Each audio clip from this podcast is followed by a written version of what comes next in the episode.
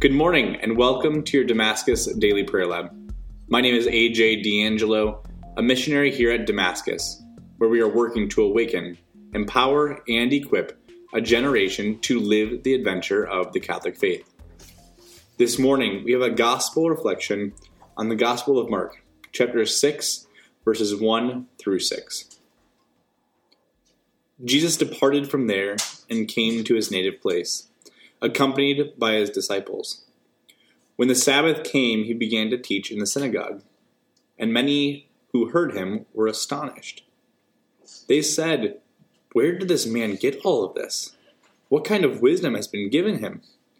What mighty deeds are wrought by his hands? Is he not the carpenter, the son of Mary, and the brother of James, and Joseph, and Judas, and Simon? Are not his sisters here with us? And they took offense at him. Jesus said to them, A prophet is not without honor except in his native place, and among his own kin, and in his own house. So he was not able to perform any mighty deed there, apart from curing a few sick people by laying his hands on them. He was amazed at their lack of faith. In the reading we received from the church this morning, we see something that might be counterintuitive to us happen to Jesus. We see that in the place that he was maybe most comfortable, most familiar, most welcomed in the beginning, he was unable to do anything because of their lack of faith. And I think that this might be something that we experience ourselves. I can think for myself that um, when I encounter someone from my past, they might not have a clear and full picture of who I am now. For example, I had uh, a great moment of return to the Lord, a great conversion during my uh, sophomore and junior year of college. I was at Ohio State and I'd encountered a community of missionaries that were eager to live out the call that Jesus had for them in the gospel. And so my life radically changed the summer between those two school years. And by the time I had graduated, I was ready to become a Catholic missionary here at Damascus.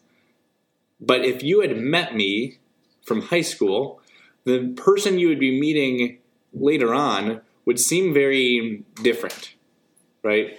And if you had met me before, you would probably have some preconceived notions of who I was and what I should be doing and how to interact with me.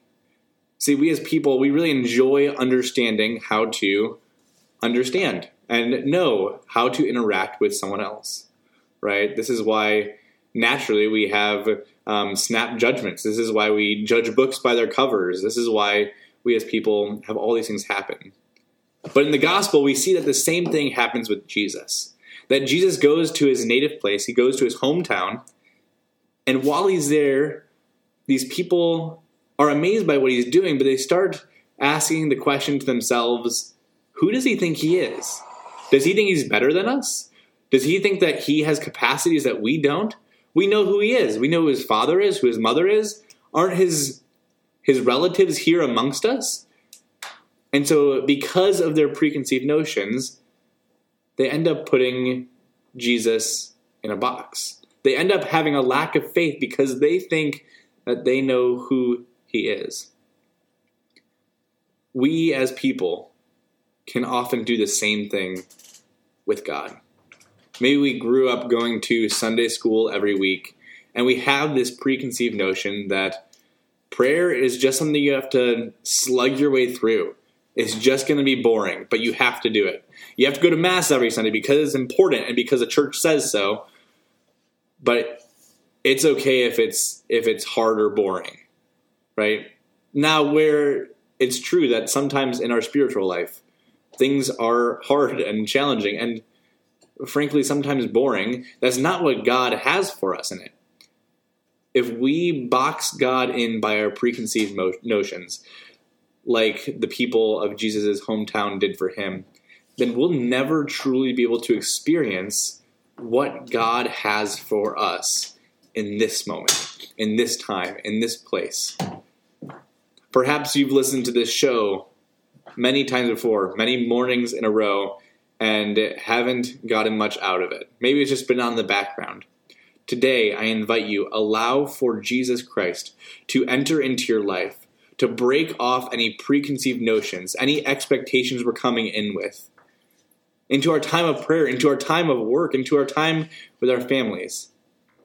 Let's allow Him to break those off of us that we might see Him anew, that we might see those around us anew, that we might experience the power and the love of our Lord Jesus Christ.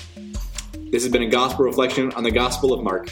My name is AJ, and to learn more about Damascus and the programs and events offered here, please visit us at damascus.net.